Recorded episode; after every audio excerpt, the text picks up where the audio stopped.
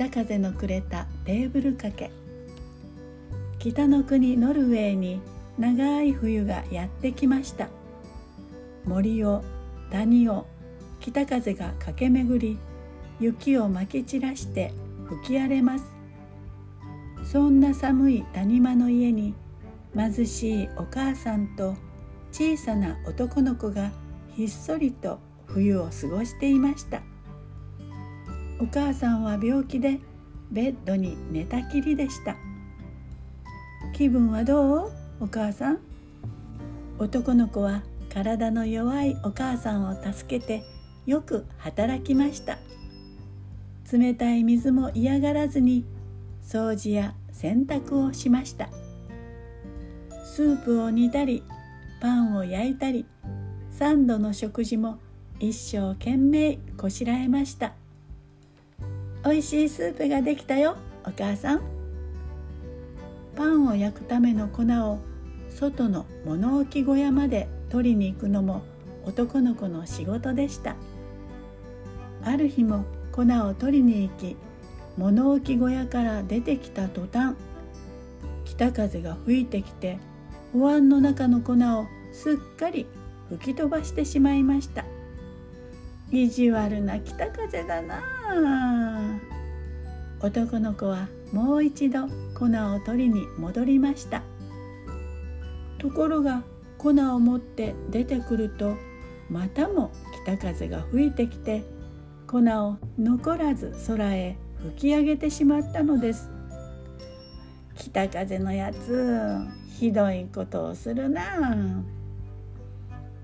貧しい親子にとってはほんの一つかみでも大事な粉なのに。男の子はもう一度粉を取ってきて急いで家へ入ろうとしました。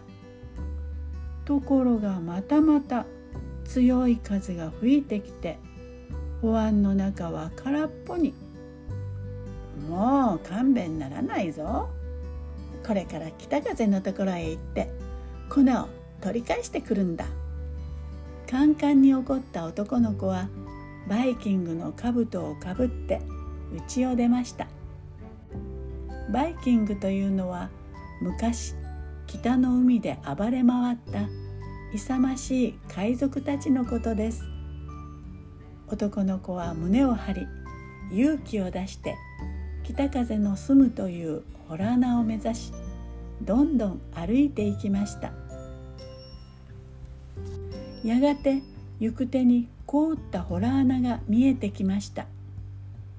男の子が入ろうとすると中からものすごい風が吹いてきました。男の子は何とかして前へ進もうとしますがその度に軽々と飛ばされてしまいます。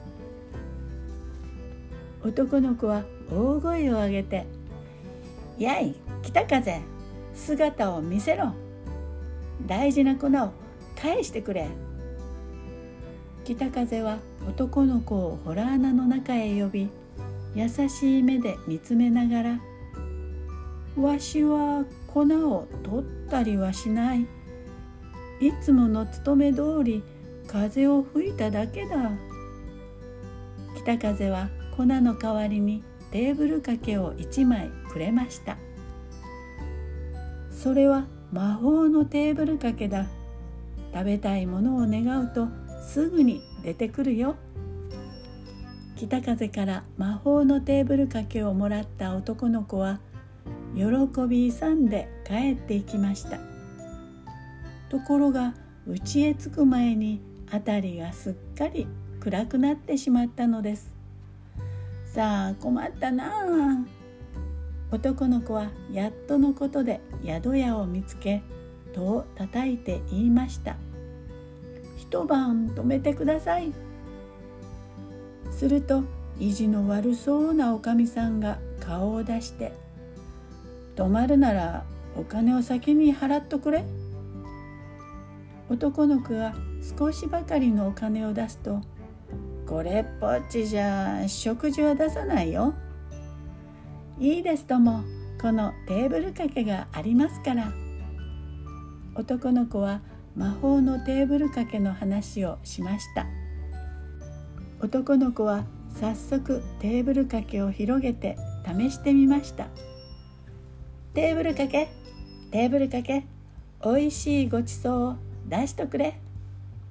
するとどうでしょう。目の前に山と積まれたごちそうが。おばさんも一緒にいかがですか？僕一人では食べきれないもの。それは今までに食べたこともない素敵な食事でした。その晩のことです。男の子の部屋の扉がスーッと開きテーブル掛けを持った宿屋のおかみさんがこっそり忍び込んできました「しめしめよく眠ってるよ」おかみさんは男の子の枕元に置かれた魔法のテーブル掛けと自分が持ってきたテーブル掛けをすり替えました。そしてまた忍び足で部屋を出て行きました。そうとは知らない男の子はあくる日家へ帰ってくるとお母さんの目の前で早速テーブル掛けを広げました。テーブル掛けよテーブル掛けよ。さあごちそうを出しとくれ。とびっきりおいしいごちそうね。ところがいくら願ってみてもごちそうは出てきません。男の子はカンカンに怒ってまたも北風のホラー穴へ出かけていきました。北風は男の子の話を聞くと不思議そうに言いました。そんなはずはないんだがね。それでは羊をあげるとしよう。欲しいだけ金貨を出してくれる。魔法の羊だよ。北風がふーっと息を吐くと羊が一匹現れました。男の子は羊を連れていそいそと帰っていきました。その日も途中で日が暮れたので男の子がまた宿屋を訪ねると「お金を払っとくれ」「はいはい。羊よ羊。金貨を出しとくれ」すると羊の体が金色に輝いて毛の間から金貨がザクザクこぼれ落ちました。男の子は一番立派な部屋に通されました。男の子が眠りにつくとおかみさんは忍び足で部屋に入ってきました。そして自分が抱えてきた羊と魔法の羊を取り替えました。